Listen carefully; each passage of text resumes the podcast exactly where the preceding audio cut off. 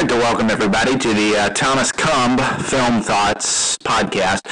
Today we're going to be talking about a relatively well-known film called Donnie Darko, starring Maggie Gyllenhaal, otherwise known as the secretary, who is also the sibling to Donnie Darko's actor, Jacob Gyllenhaal, who in fact has never won an Oscar, but was nominated for his role in Cold Mountain with Heath Ledgerton, a film about the Civil War and homosexuality's effect on the Confederacy and its potent effect on the later Reconstruction.